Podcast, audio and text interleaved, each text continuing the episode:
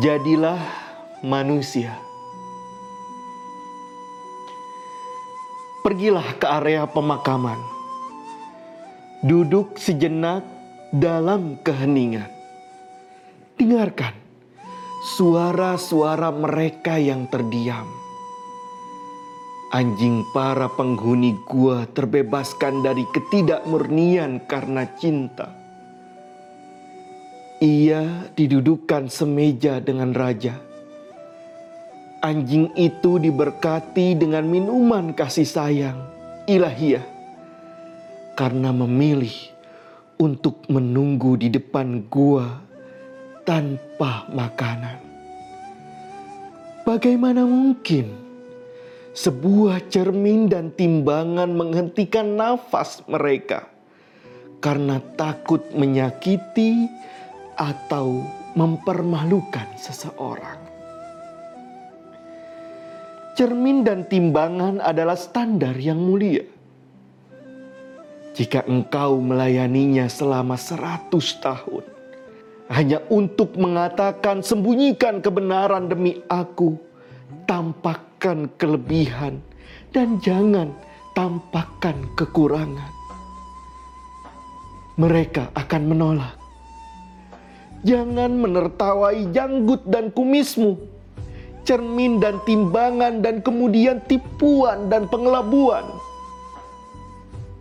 Pikiran bahwa cermin dan timbangan menipu itu aneh. Karena Allah telah mengangkat kita agar supaya melalui kita kebenaran dapat diketahui. Jika ini tak terjadi, apa artinya kita, wahai anak muda? Bagaimana kita bisa menjadi standar dari wajah yang bersih?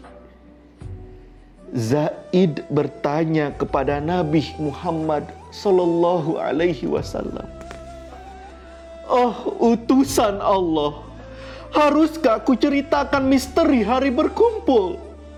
Haruskah aku buat manifestasi kebangkitan pada dunia hari ini? Biarkan aku hingga aku akan mencabik-cabik tirai hingga substansi spiritualku bersinar jauh bagaikan matahari. Hingga matahari akan mengalami gerhana karena aku hingga aku dapat menunjukkan perbedaan antara kurma yang subur dan pohon wilau yang mandul. Aku akan menghantarkan misteri kebangkitan, koin asli dan koin yang bercampur dengan logam rendahan. Orang-orang golongan kiri dengan tangan terpotong, aku akan menghadirkan warna keingkaran dan warna para pengikut Nabi. Aku akan menunjukkan ketujuh jurang kemunafikan dalam cahaya bulan yang tergantung tidak gerhana dan tidak merdu. Aku akan menyikap gaun wol orang-orang yang terlaknat dan membiarkan genderang serta kettle drum para rasul terdengar. Neraka dan taman surga serta perantaraannya akan kutampakkan di depan mata orang-orang kafir.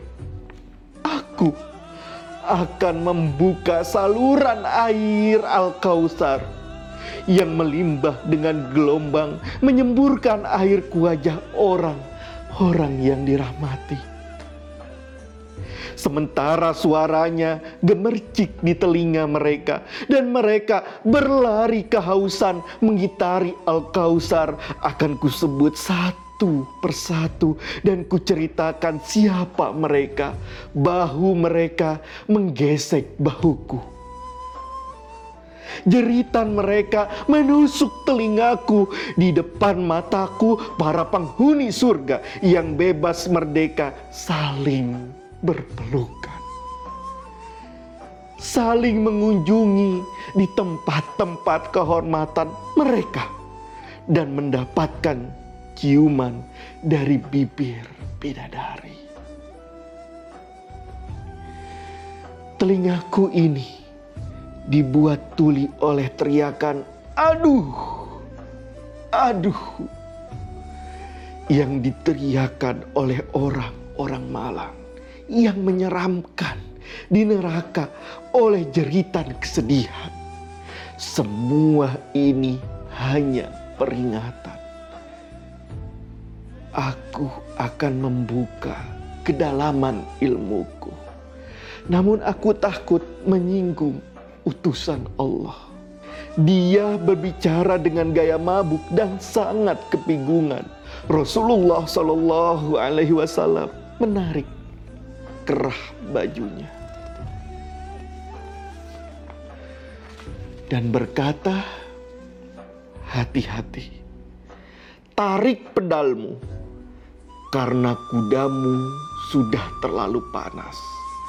Ketika bayangan Allah Subhanahu wa Ta'ala yang tidak malu berbicara kebenaran melanda hati, rasa malu menghilang. Tukang sihirlah yang menggulung seratus meter kain dalam cahaya bulan. Ketika dia merenggutmu dari kehidupanmu. Yang bagaikan uang perak hidupmu hilang. Kain menghilang dan bekalmu habis. Hai engkau yang tersihir dengan dunia ini. Engkau harus membaca kul a'udhu dan berdoa kepada Allah Subhanahu wa taala sang Maha Cinta.